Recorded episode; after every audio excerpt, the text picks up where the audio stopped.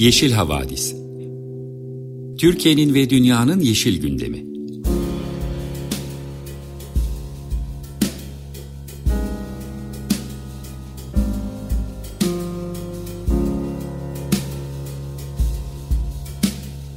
Hazırlayan ve sunanlar Selin Uğurtaş ve Arca Yılmaz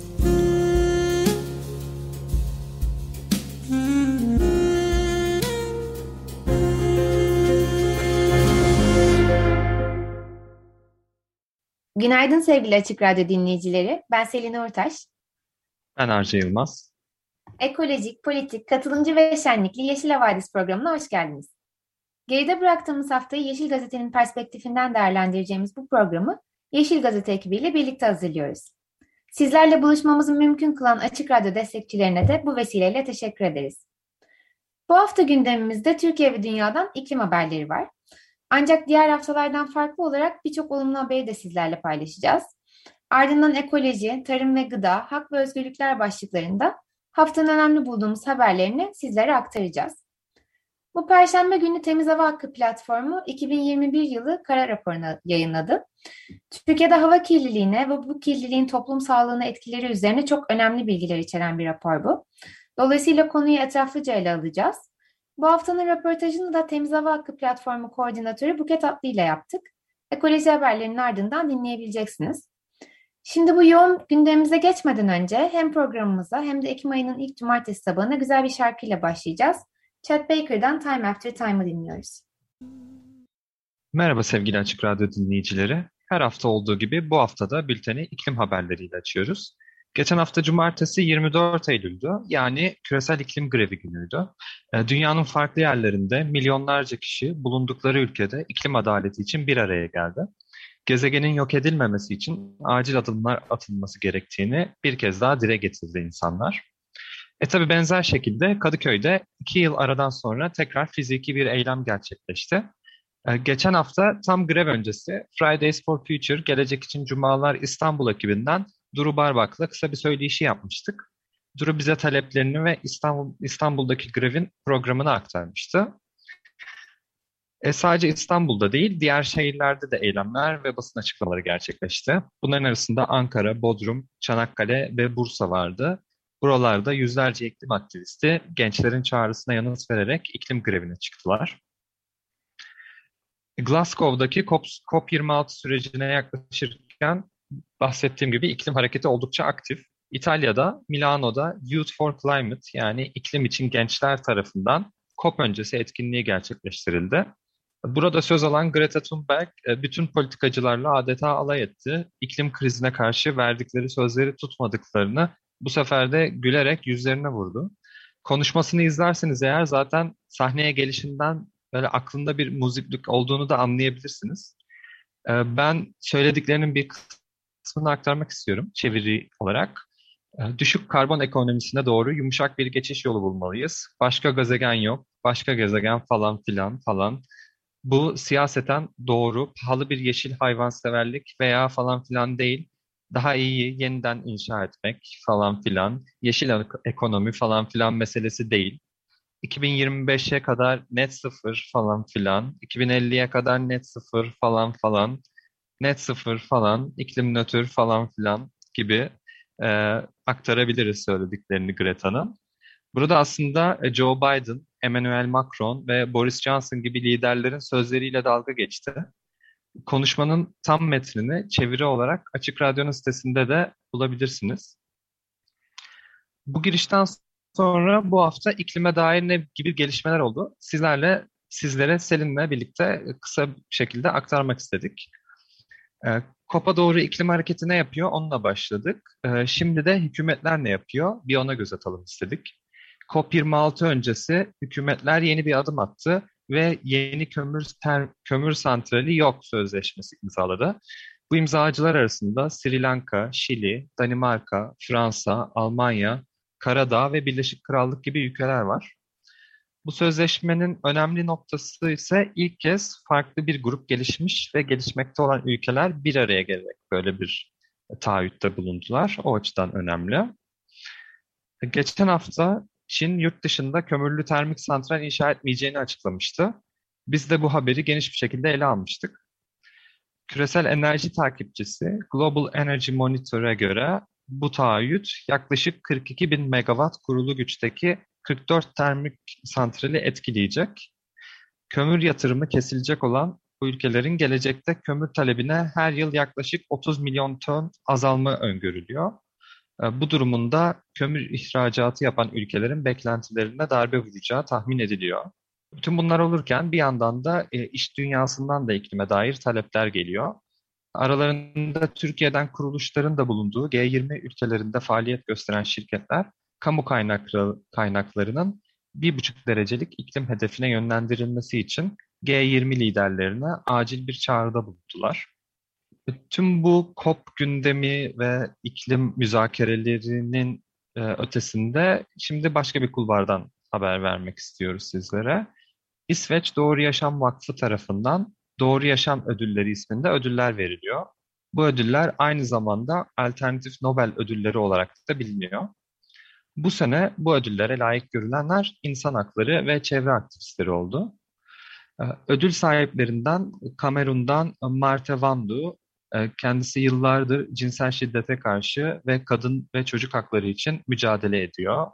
Ee, bir başka e, ödül sahibi Rusya'dan Vladimir Slivyak, e, çevreye zarar veren faaliyetlere karşı taban hareketi örgütlüyor ve Eco Defense'in kurucusu bir çevre aktivisti kendisi. Bir diğer kişi Frede Husson, kendisi Kanada'da Wet'suwet'en yerli kabilesinin reislerinden ve oradaki yerli mücadeleleri örgütleyen kişilerden biri.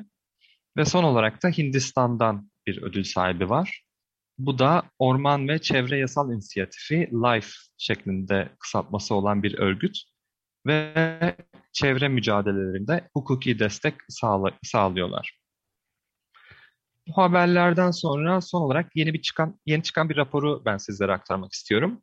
Bunun ardından Selin, Selin iklim krizinin etkilerine ve Türkiye'deki algısına dair birkaç haber paylaşacak. Dünyanın gelişmiş ekonomileri arasında sayılan 17 ülkede yapılan bir araştırmaya göre e, pek çok kişi küresel ısınmayı azaltmaya yönelik uluslararası çabaların başarılı olacağından şüphe ediyor. Ancak önemli bir nokta var bu, bu e, raporda. Ankete katılanların %34'ü iklim değişikliğine yanıt olarak günlük yaşamlarında çok fazla değişikliği yapmaya istekliler. Raporun bir başka çıktısı ise Akdeniz ve Asya Pasifik ülkelerinin diğerlerine göre daha endişeli olması. Rapor oldukça kapsamlı. Ee, biz burada tüm detaylarını ele alamıyoruz ne yazık ki. Ee, ama Esin İleri tarafından Yeşil Gazete'de çevrildi bu rapor yeşilgazete.org sitesinde iklim krizi başlığı altında ulaşabilirsiniz. Ee, evet, e, burada sözü iklim bülteninin kalanı için Selin'e bırakıyorum. Çok teşekkürler Erca. Şimdi iklim krizinin bazı etkilerinden bahsedeceğiz ve toplum tarafından nasıl algılandığına değineceğiz. İlk olarak Anadolu Ajansı İklim ve Enerji Çözümleri Merkezi ile Climate Trace verilerini derleyerek bir haber yapmış. Buna göre 1990'da 35 milyar ton karbondioksit eşdeğeri olan emisyonlar bugün 50 milyar ton seviyesine çıkmış. Küresel emisyonların %64'ünden ise yalnızca 10 ülkenin sorumlu olduğu söyleniyor haberde.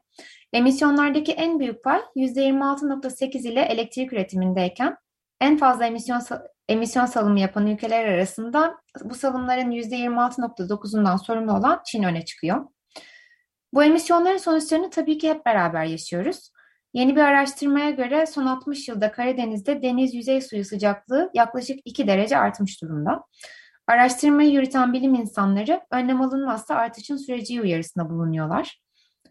ODTÜ Deniz Bilimleri Enstitüsü Müdürü Profesör Doktor Barış Salihoğlu, bu ısınmanın Karadeniz'in bütün akıntı sistemini ve ekosistem yapısını değiştireceğini aktardı. Oksijensiz suların yüzeye yaklaştığını anlatan Salihoğlu, bu durumun deniz canlılarını olumsuz etkileyeceğini söyledi. Çünkü Karadeniz'de yaklaşık 100 metrenin altında zaten herhangi bir deniz canlısı yaşayamıyor.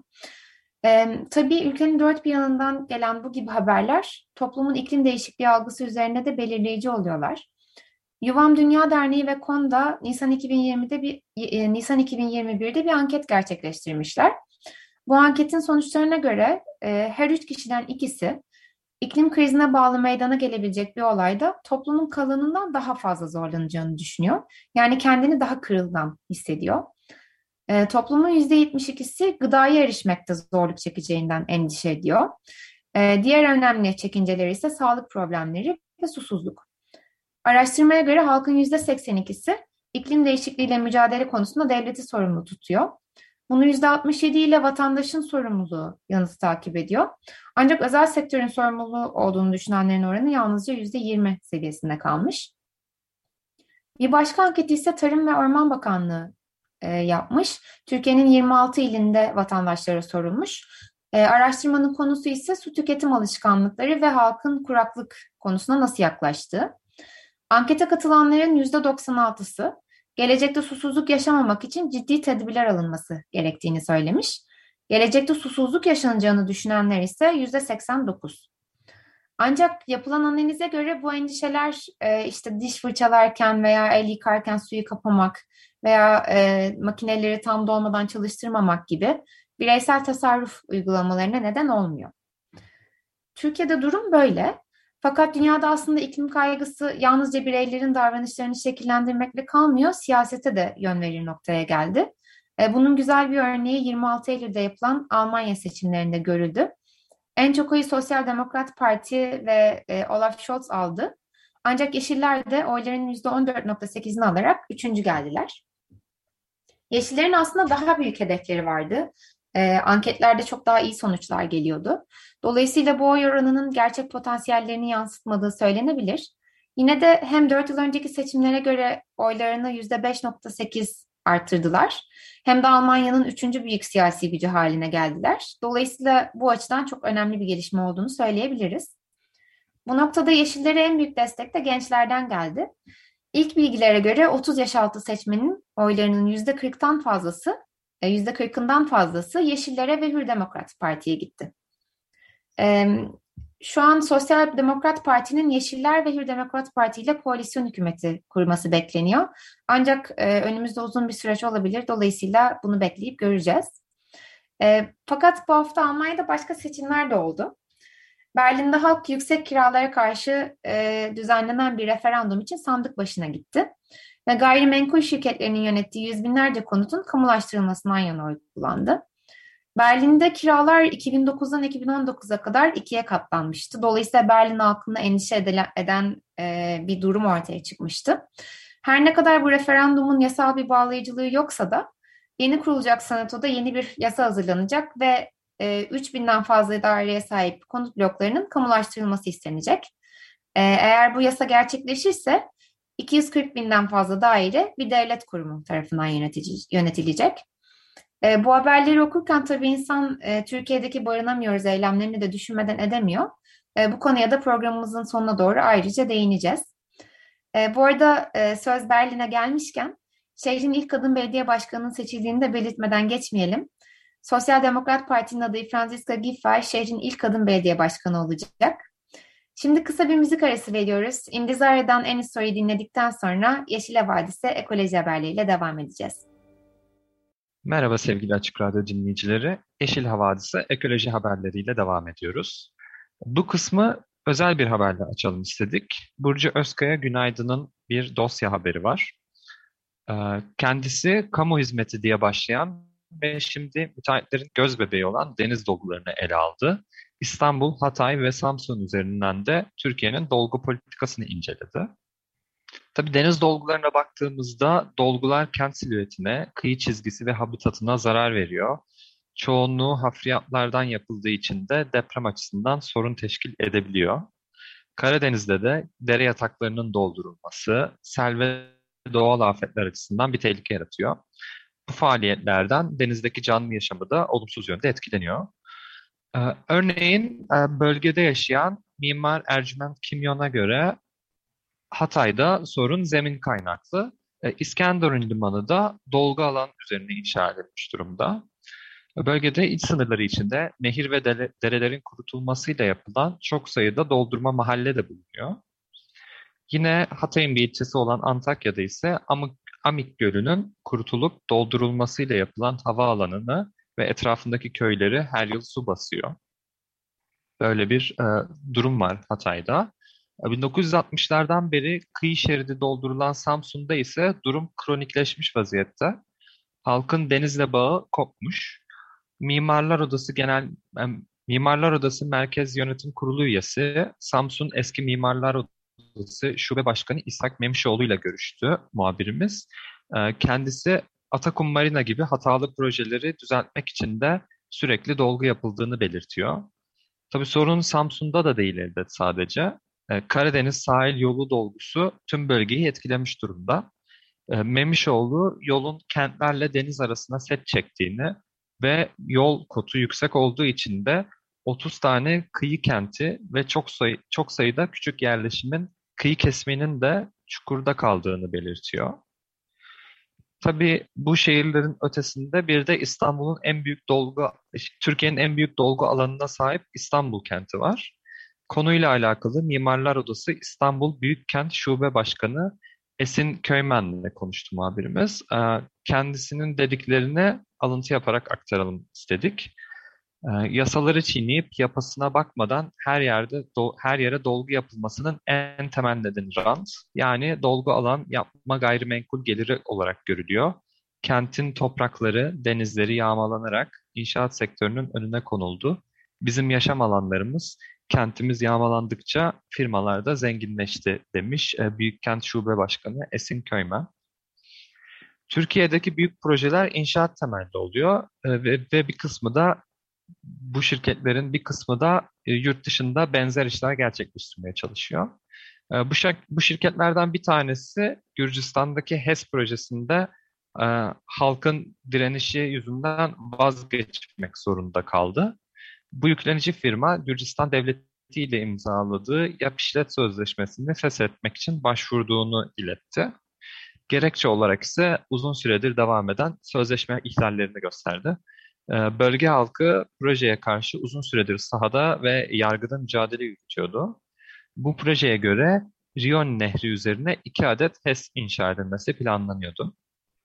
E, şimdi tekrar Türkiye'ye bir dönelim. Öne çıkan ekoloji haberlerini başlık olarak aktaralım istiyoruz sizlere. E, Validebağ'da durum güncelliğini koruyor. Geçen haftalarda da kapsamıştık bu konudan bahsetmiştik biraz. E, konu yargıda ve Üsküdar Belediyesi'nin koruyla ilgili imar planının yürütmesinin durdurulmasına karar verilmişti. Belediye buna itiraz etti ancak İstanbul Bölge İdare Mahkemesi bu talebi reddetti. Ee, bir yandan da Üsküdar Belediyesi'nin planına karşı nöbet devam ediyor koruda. Validebağ gönüllüleri nöbetin 100. gününü geride bıraktılar. Ee, Antalya'da Korkuteli yolunda yaklaşık 80 tane asırlık çam ağacı daha önce bir ağacın arabaya düşmesi gerekçe gösterilerek kesilmiş. Ee, bölge halkı da pire için yorgan yakmayın diyor ve e, Orman Genel Müdürlüğü'nün bu kesimleri durdurmasını istiyor. Ee, tekrar e, Türkiye'nin batısına gelecek olursak e, Asos'un antik liman bölgesinde bir ciddi tahribat var. Liman üzerindeki kayalarda yerleşim alanı ve insan sağlığını tehdit ettiği gerekçesiyle ıslah çalışması başlatıldı. Ancak bu işlemler çok ciddi tahribatlara yol açtı. Bu tahribatın üstüne bir de bölgede 12 e, bin metrekarelik bir otopark yapılması da planlanıyor. Tabii tüm bunlarla ilgili e, suç suç duyurusunda bulundu bölgede yaşayanlar. E, daha sonra gelen bir habere göre ise yapılan tahribatı görüntülemek isteyen Kaz Dağı Doğal ve Kültürel Varlıkları Koruma Derneği ile Asos dostları grubundan kişiler kolluk kuvvetleri tarafından durduruldular ve tutanak imzalatıldı. Gerekçe olaraksa afet bölgesine izinsiz girme gösterildi. Şimdi Muğla Akbelen'e geçelim. Daha önceki programlarda da etraflıca konuştuk aslında. Ee, hatta üçüncü haftamızda İkizköy'den Necla Işık'ı konuk etmiştik. Bölgede yapılmak istenen e, kömür taşıma bandı var e, madenin genişlemesi için ve bu banda mahkeme yürütmeyi durdurma kararı vermişti. Bunun üzerine köylüler de konuyla alakalı dilekçe verdiler bu kararın uygulanması için. Bu, bu dilekçeyi de işleme koyan valilik, kömür, kömür taşıma bandının yapımının durdurulması için Milas Kaymakamlığı'na talimat verdi. E, bu kararla beraber taşıma bandının da yakın zamanda kaldırılması bekleniyor. Geçen hafta gerçekleştirilen bir Erdoğan-Putin, pardon e, bu hafta gerçekleştirilen bir Erdoğan-Putin görüşmesi vardı. Görüşmeden de sürpriz bir gelişme çıktı. Gündem değerlendirmeleri yapan Erdoğan, Putin'e Türkiye'de iki yeni re nükleer reaktör yapımını önerdiğini söyledi. Görüşmede nükleer konusunun savunma sanayi ile birlikte ele alınmış olması da ilginç. Ee, çünkü hani e, bu bile aslında nükleerin nasıl bir enerji türü olduğunu da ipucunu bize veriyor gibi.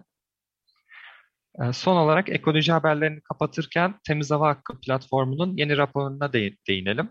Ee, Kara rapor 2021 hava kirliliği ve sağlık etkileri ismiyle çıktı ve 45 şehirde hava kirliliği ulusal sınır değerlerini aştığını belirtiyor bu raporda. Ayrıca TÜİK ölüm verilerini açıklamadığı için de hava kirliliği kaynaklı ölüm sayısının belirleme, belirlenemediğine vurgu yapıyor. Raporla alakalı Selin bu hafta Temiz Hava Hakkı Platformu Koordinatörü Buket Atlı ile bir görüşme yaptı. Şimdi onu dinleyeceğiz. Ama ondan önce bir şarkı arası verelim. Fahir Atakoğlu'ndan Deniz'i dinliyoruz. Merhaba, 95.0 Açık Radyo'da Yeşil Havadis dinliyorsunuz. Ben Selin. Bu haftanın Yeşil gündeminin en önemli maddelerinden biri Temiz Hava Hakkı platformunun hazırladığı Kara Rapor 2021'in yayınlanmasıydı. Bu sene dördüncüsü yayınlanan raporda yine çarpıcı ve kaygılandırıcı veriler vardı. Temelde yalnızca iki ilimizde, Bitlis ve Hakkari'de nispeten temiz hava solunduğunu öğrenmiş olduk. Rapora göre birçok ilde partikül madde değerleri yeterli şekilde ölçülmemiş. Elimizde veri olan şehirlerin ise birçoğunda kirlilik ulusal sınır değerlerinin dahi üzerinde çıkmış. Raporda çok fazla veri var ve bu kayıtların tutulması, hesaplamaların yapılması temiz hava hakkı mücadelesi için çok kıymetli. Dolayısıyla bu raporu da hakkıyla aktarmayı önemsiyoruz. Şimdi kara raporun detaylarını Temiz Hava Hakkı Platformu Koordinatörü Buket Atlı ile konuşacağız. Buket Hanım hoş geldiniz. Merhabalar, hoş bulduk. Hoş bulduk. Çok teşekkür ederiz zaman ayırmayı kabul ettiğiniz için. E, raporda hava kirliliğinin ne kadar önemli ve acil bir sorun olduğuna dair çok çarpıcı veriler var. Örneğin her yıl yaklaşık 7 milyon insanın hava kirliliği nedeniyle yaşamını kaybettiği gibi bilgiler paylaşılmış. Fakat Türkiye'de düzenli ölçümlerin yapılmaması, bazı ölçümlerin paylaşılmaması, yeterli sınır değer belirlenmemesi gibi konunun yeterince ciddiye alınmadığına dair emareler de olduğunu anlıyoruz. Ne ölçekli bir sorunla karşı karşıyayız? Bize raporun Türkiye'ye dair önemli bulgularını kısaca aktarabilir misiniz? E, tabii e, aslında tabii e, yani hava, temiz hava soluma hakkı en önemli yaşamsal haklarımızdan bir tanesi. E, o açıdan biz de düzenli olarak e, Türkiye'deki hava kalitesini izlemeye çalışıyoruz. E, 2019 yılına kıyasla baktığımızda 2020'de e, e, yaptığımız çalışmaların da belki bir etkisi olabilir. Olumlu olan e, bir gelişme e, PM10 dediğimiz biraz daha büyük partikül maddelerin e, ölçüm sayısının artmış olması. Fakat asıl küçük olan saç telinin 30'da biri ve kanserojen dediğimiz e, gene partikül madde PM2,5 maalesef 42 ilimizde yeterli veri olacak şekilde ölçülmemiş. Bu ne demek? Türkiye'nin yarısında biz e, kansere sebep olduğu Dünya Sağlık Örgütü'nün kabul ettiği bu veriyi bilmiyoruz. O yüzden de aslında sağlık etkilerini hesaplayamıyoruz demek. E, bir de biz 2017'den beri düzenli olarak sağlık etkisini hesaplayabiliyorduk. Hava kirliliği azaltılsaydı kaç kişinin ölmesi engellenebilirdi diye. Ki bu rakam da trafik kazalarının 6 katı kadar gibi çarpıcı bir rakamdı. Ama 2020'de e, ölüm verileri açıklanmadı. O yüzden yine bu hesabı yapamadık. E, fakat yapabildiğimiz hesaplara bakarsak 12 ee, ilde e, tüm yıla yayılan bir hava kirliliği olduğunu görüyoruz. Bu artık bazı illerde e, gerçekten hava kirliliğinin kronik bir hal aldığı anlamına da geliyor. Özellikle Dünya Sağlık Örgütü'nün limitlerine göre kıyaslamaya çalışıyoruz. Dediğiniz gibi iki ilde sadece bu limitlerin altında temiz hava solundu. Diğer illerimizde PM10 e, biraz daha büyük olan partikül maddede e, Dünya Sağlık Örgütü'nün önerdiği kılavuz değerinin üstünde bir hava solundu.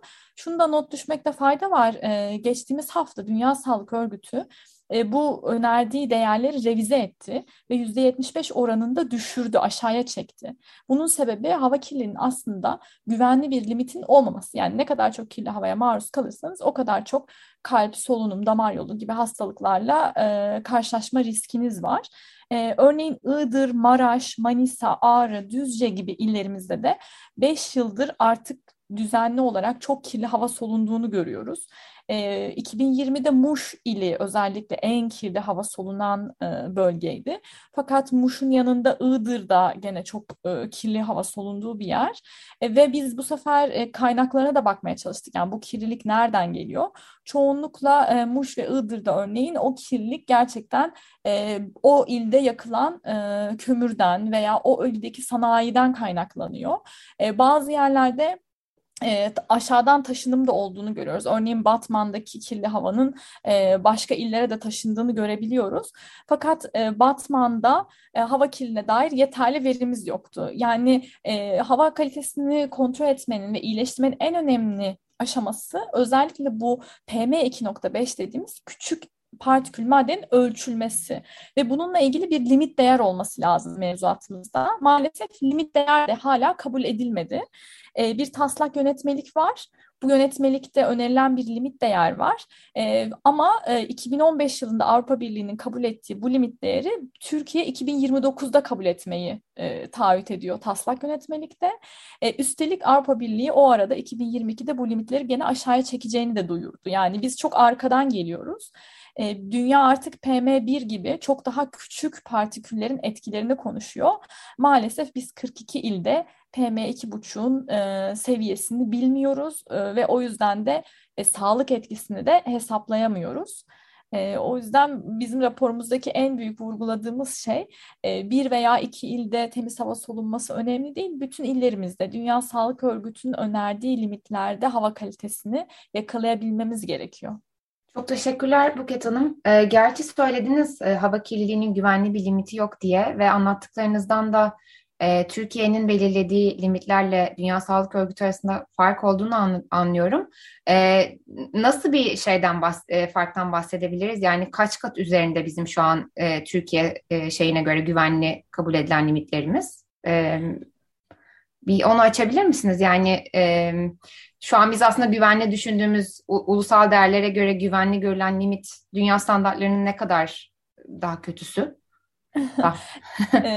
yani şöyle biz Avrupa bir 2019 itibariyle Avrupa Birliği'nin limitlerini eşitledik onları kabul ettik. Ondan önce daha yüksek limitlerimiz vardı. Kademeli olarak düşürdük.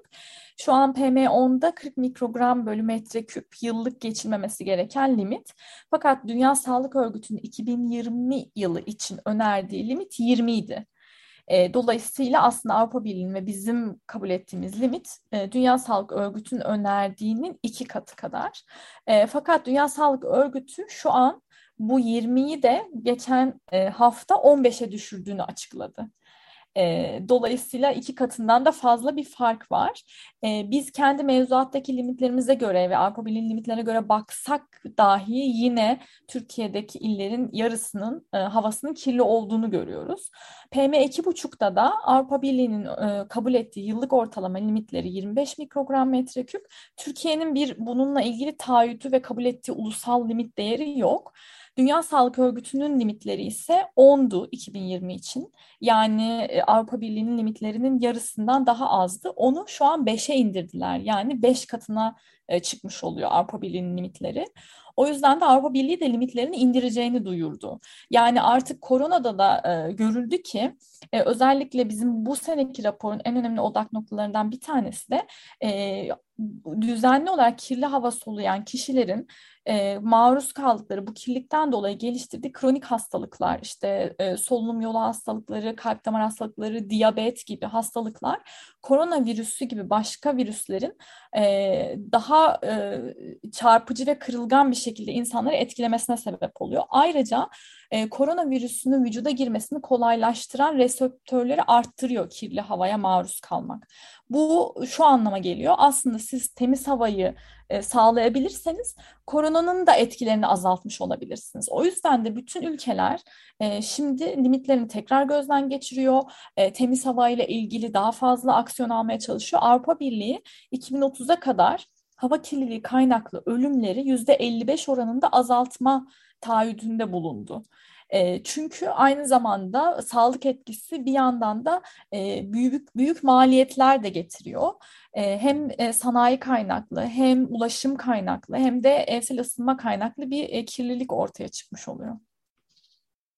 Çok teşekkürler Buket Hanım. Ee, bu hava kirliliği COVID ilişkisine de değinmek istiyorduk zaten ama bahsetmiş oldunuz. Çok sağ olun. Ee, genel olarak COVID dışında da e, epey e, sağlık etkileri var tabii hava kirliliğinin. Biraz bunlardan bahsedebilir miyiz? Bir de raporda özellikle yaşamın farklı evrelerinde farklı sonuçlar doğurabileceğini de aktarıyorsunuz. Ee, biraz o konuya açıklık getirebilirseniz çok sevinirim. E, tabii e, özellikle mesela kömürlü termik santrallerden çıkan e, kirlilikten bahsetmek gerekirse içerisinde ağır metal de olabiliyor. Yani hava kirliliğinin yakılan şeyin e, yapısına göre hava kirliliğinin yapısı değişebiliyor. Santralden sadece bu küçük partikül maddeler çıkmıyor. Ağır metaller de çıkıyor. Ağır metaller örneğin çocuklarda IQ kaybına ya da işte düşük doğuma, düşük doğum ağırlığına, erken doğumlara, e, bozuk cenin gelişimine de sebep olabiliyor. E, geçtiğimiz yıllarda plazantada bile e, bu kirli havanın olduğu, parçacık maddelerin olduğu bulundu. Bunun dışında kalp krizi, felç, e, merkezi sinir sistemi hastalıkları, depresyon, e, işte MS hastalığı, Parkinson'a etkilerinin olduğu da e, artık kabul ediliyor. En önemli sağlık etkisi de bir yandan kirli hava solumanın e, akciğer kanseri başta olmak üzere mesane kanseri gibi e, kanserlere sebep olması. Dünya Sağlık Örgütü bu yüzden bu bahsettiğimiz en e, küçük dediğimiz saç telinin 30'da biri olan PM2.5'i genel olarak partikül maddeyi kanserojen ilan etti. E, bunlar nasıl işliyor? Vücutta sanki e, iltihap oluştur, iltihap varmış gibi e, bir e, mekanizmayı harekete getir, geçiriyor hava kirliliği. Bunun sonucunda bütün sistemlerimizi etkileyebiliyor. E, bir de e, bu seneki raporda vurguladığımız bir şey hava kirliliği bizim enerji bankası, hücrenin enerji bankası dediğimiz mitokondrileri de etkiliyor. Özellikle çok ince olan bu PM1 gibi küçük e, partikül maddeler içlerindeki toksik maddelerle de bizim bu vücudumuzun enerji bankalarına dahi saldırabiliyorlar. E, o yüzden çok bütün vücudun tamamını farklı sistemleri etkileyen ama çoğunlukla solunum sistemi, kalp damar sistemi gibi bir yandan nörolojik sistemleri de etkileyen çoklu bir etkisi var hava kirliliğinin. E, çocuklar daha fazla etkileniyor çünkü hem yere daha yakınlar, daha fazla kirliliğe maruz kalıyorlar hem de vücutları tam gelişmediği için daha fazla ve daha sık sık solunuyorlar. E, geçtiğimiz yıl 2020'de şöyle bir gelişme de oldu. İngiltere'de 9 yaşındaki e, Ella maalesef e, astım hatası sonucunda hayatını kaybetti ve ailesi mahkemeye başvurarak yolun kenarında, karayolunda çok sık trafik olan bir yerde yaşadığı için ölümünün arkasındaki asıl sebeplerden birisinin de hava kirliliği olduğunu söyledi ve mahkeme ilk defa resmi olarak hava kirliliğini de bir ölüm sebebi olarak kabul etti. Veya e, Fransa'da sınır dışı edilmek istenen e, astım hastası olan Bangladeşli bir kişinin e, ben eğer sınır dışı edilirsem ülkemdeki kirlilik çok yüksek, hayati tehlikem olur diyerek sınır dışı edilmediğinin e, gene bir böyle bir kararın alındığını gördük. Çünkü artık hava kirliliğinin hayati bir tehlike olduğu, e, yaşamsal bir tehdit oluşturduğu da e, herkes tarafından kabul edilmeye başlandı. E, bir diğer bizim dikkat çektiğimiz şey de e, özellikle sanayi kaynaklı hava kirliliğinin engellenmesi gerektiği. Çünkü sürekli aynı yerden çıkan bir kirliliğe maruz kalmış oluyorsunuz. E, çevre mevzuatına uymak için gerekli yatırımlarını tamamlamayan kömürlü termik santraller hala işte Kütahya, Zonguldak, Çanakkale, Kahramanmaraş, Sivas gibi illerimizde çalışmaya devam ediyor. Geçici bazı izinler verildi ama e, yatırımların tam anlamıyla tamamlanmadığını biliyoruz. Örneğin Afşin'de e, Şubat ayında simsiyah dumanların çıktığı ve gri karın yağdığını görüntüler, böyle görüntüler elimize geçti. E, o yüzden e, maalesef e, sanayi kaynaklı kirliliğinde bir an önce azaltılması lazım. İzmir'de en kirli ilçe Ali Ağa ilçesiydi. E, çok fazla sanayi tesisinin olduğu bir ilçeydi. E, dolayısıyla biz aslında sanayi tesisleri için de hem etkin bir e, değerlendirme yapılması, izleme yapılmasını, bacadan çıkan verilerin paylaşılmasını talep ediyoruz. Ticari sır denerek maalesef e, bacadan çıkan veriler paylaşılmıyor. Aynı zamanda yeni tesislere de izin verilirken sağlık etki değerlendirmesi yapılması gerektiğini söylüyoruz. Sırf aynı çevre etki değerlendirmesi yapıldığı gibi. Tabii e, sonuçlarını konuşuyoruz hep ama gerçekten e, sebeplerine değinmek, sebeplerine dair e, çözüm istemek çok önemli bu konuda. E, çok teşekkürler bu konuya da açıklık getirdiğiniz için. E, son olarak bir de raporda hava kirliliğinin iklim kriziyle ilişkisine de değiniliyor. Bu sene e, tabii epey orman yangını oldu maalesef. Aynı zamanda özellikle Akdeniz Havzası'nda kuraklığa bağlı kum fırtınalarının havayı olumsuz etkilediğinden bahsediliyor. Ee, önümüzdeki dönemde iklim krizinin daha da sertleşmesiyle hava kirliliği açısından bizi ne gibi günler bekliyor? Ee, dediğiniz gibi çok önemli bölümlerden birisi de gene bu seneki rapora yeni eklediğimiz ve daha fazla tartışılmasının gerektiğini umduğumuz iklim değişikliği ve hava kirliliği ilişkisi. 2019'da Birleşmiş Milletler e, bir çağrı yaptı. İklim değişikliği ve hava kirliliği ikisi de fosil yakıtlardan kaynaklanıyor aslında. Sebepleri aynı. O yüzden birlikte ele alınmalı ve birlikte mücadele edilmeli diye. E, biz de bu sene raporda şunu gösterdik. İki, son 20 yıldır Türkiye'de sıcak hava dalgası sayısı ve bu e, sıcak hava dalgasının süresi süresi giderek artmış bulunuyor ve bundan dolayı da maalesef 2020'de de 21'de de e, yangınlar yaşadık. Yangın olduğunda uydu verilerinden gördüğümüz bir şey e, bir e, iklim krizine tekrar sebep olan bir e, kirletici yayın e, ortaya çıkıyor. Bu da e, siyah karbon dediğimiz bir kirletici. Hatta 2020'de Hatay'da e, çıkan yangın sonucunda uydu verilerinden çok net bir şekilde siyah karbonun çıktığını görebiliyoruz. Aynı zamanda bu siyah karbonu plazantada e, işte anne karnında da tespit ettik. E, maalesef kısır döngü oluyor. Ee, iklim değiş iklim krizinden dolayı yangınlar ortaya çıkıyor. Yangınlar tekrar iklim krizine sebep olan e, hava kirleticilerine sebep oluyor. E, bir yandan da iklim krizinin gene bize e, bir armağanı diyelim. E, e, özellikle Akdeniz Havzası'nın karşılaştığı kum fırtınaları. E, eğer e, ağaçlandırma e, da yapılamayan bölgeler olursa örneğin 2020'de Polatlı'da bu yaşanmış kum fırtınaları ortaya çıkıyor. Bu da gene e, çok yüksek hava kirliliğinin olmasına sebep oluyor. Bu dönemlerde 2021'de yangında da e, maalesef şeyi göremedik biz. E, o bölgedeki Sağlık Bakanlığı'nın birimlerinin ve valiliğin e, uyarıda bulunması lazım. İşte çok fazla kirlilik var dışarı çıkmayın ya da e, o anda müdahale eden insanların kullanması gereken maskelerin dağıtılması gerekiyor. E, biz bunları da göremedik. Temiz hava eylem planlarında da e, göremiyoruz maalesef. O ildeki hava kirliliğinin asıl sebepleri neler? İklim krizinden krizinden dolayı orada işte yangın çıkacaksa buna karşı nasıl önlemler alınabilir? Örneğin 2021'de yine bir e, kömürlü termik santralin yakınına Kemerköy e, santralinin yakınına yangın geldi. E, santraller de yandığı zaman asbest gibi gene kirletici ve solunması tehlikeli olabilecek kirleticiler çıkarabilir. Veya e, ithal santrallerin, e, ithal kömür kullanan santrallerin e, içindeki bazı e, maddelerin e, e, patlama riski de var. E, raporda da bunları detaylı olarak ele aldık. İklim krizi ve hava kirliliği birlikte ele alınmalı ve temiz hava eylem planları oluşturulurken e, bunlar birlikte gözetilmeli, etkin bir şekilde uygulanmalı diyoruz. Çok önemli ve az konuşulan bir ilişkiden bahsetmiş olduk. Çok teşekkür ederiz Buket Hanım. Zaman ayırdınız. Sağ olun. Ee, Kara Rapor 2021 üzerine Temiz Hava Hakkı Platformu Koordinatörü Buket Atlı ile söyleşimizi dinlediniz. Ee, şimdi Yeşil Havadis'e tarım ve gıda haberleriyle devam edeceğiz. Ancak öncesinde kısa bir müzik arası veriyoruz. Crosby, Stills, Nash Young'dan Clear Blue Skies'ı dinleyeceğiz. Tekrar merhaba. Yeşil Havadis programındayız. Ben Arca Yılmaz.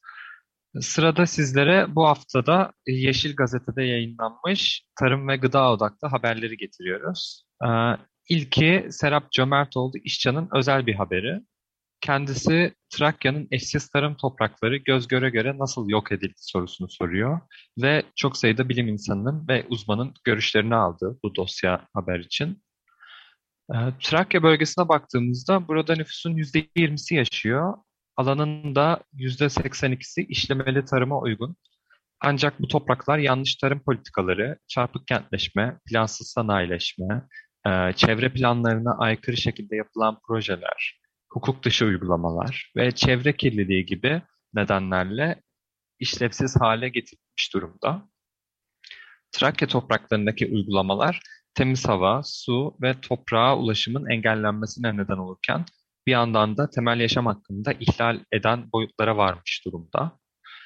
Bölgedeki en temel sorunlardan biri tabii Ergene'deki kirlilik. E, Trakya Platformu Bilim Kurulu üyesi Profesör Doktor Osman İnci nehrin sanayi lağımı haline geldiğini söylüyor. Ayrıca yeraltı sularından da toksik maddeler çıkmakta. Tüm bunlar hem çevreyi kirletiyor hem de e, kanser vakalarını da arttırıyor.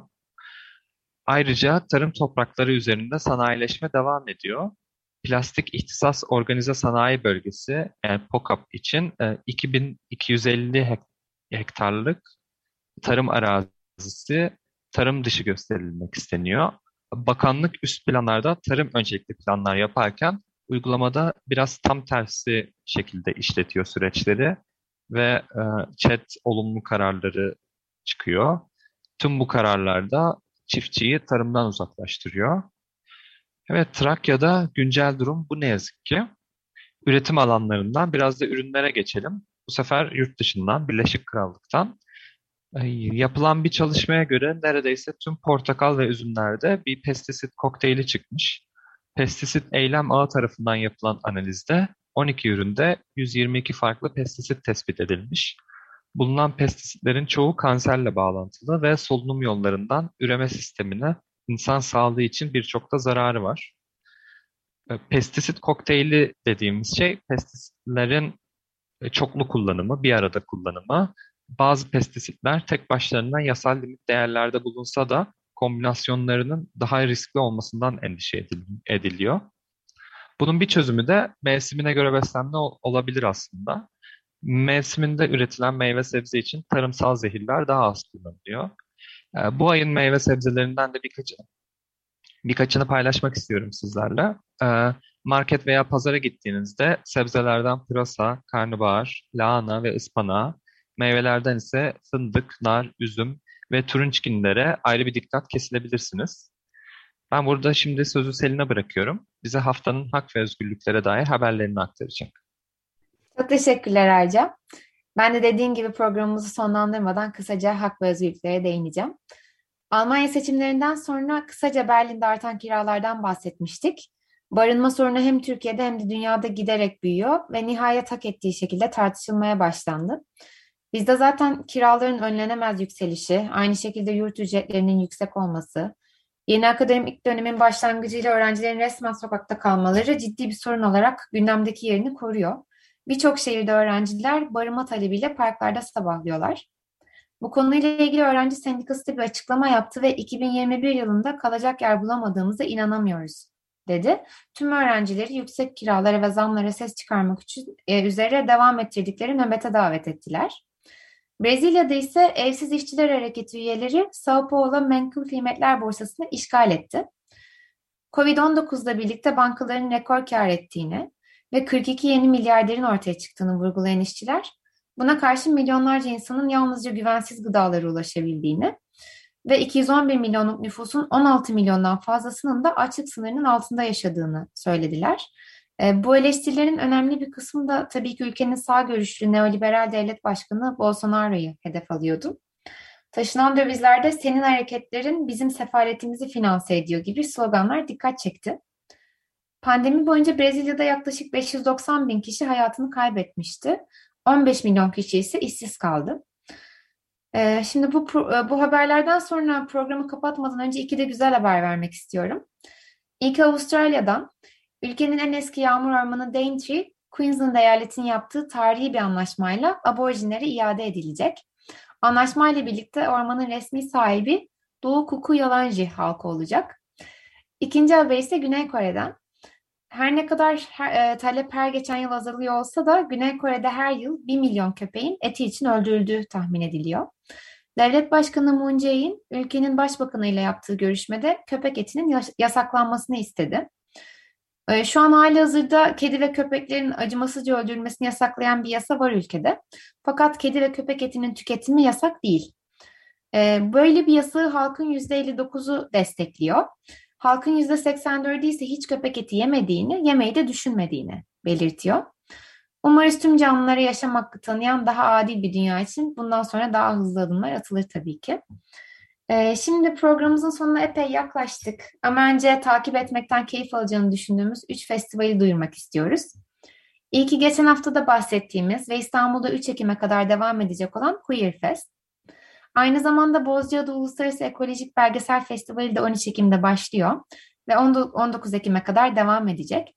Festival geçen sene olduğu gibi bu sene de online olacak ve filmler ücretsiz olarak izlenebilecek. Son olarak da Ekim'i uzun yıllardır en güzel kılan etkinliklerden film ekibi.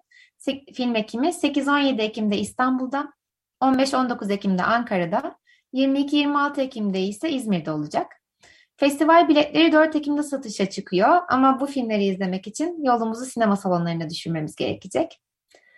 Böylelikle 95.0 Açık Radyo'da Yeşil Gazete'nin katkılarıyla hazırladığımız Yeşil Havadis programının sonuna geldik.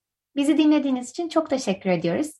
Haftaya yine aynı saatte görüşmek üzere. Hoşçakalın. Hoşçakalın.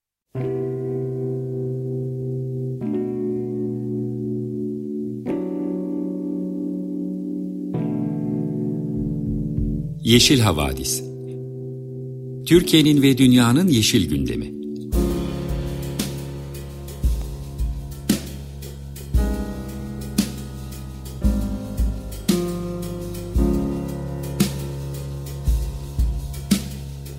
Hazırlayan ve sunanlar Selin Uğurtaş ve Arca Yılmaz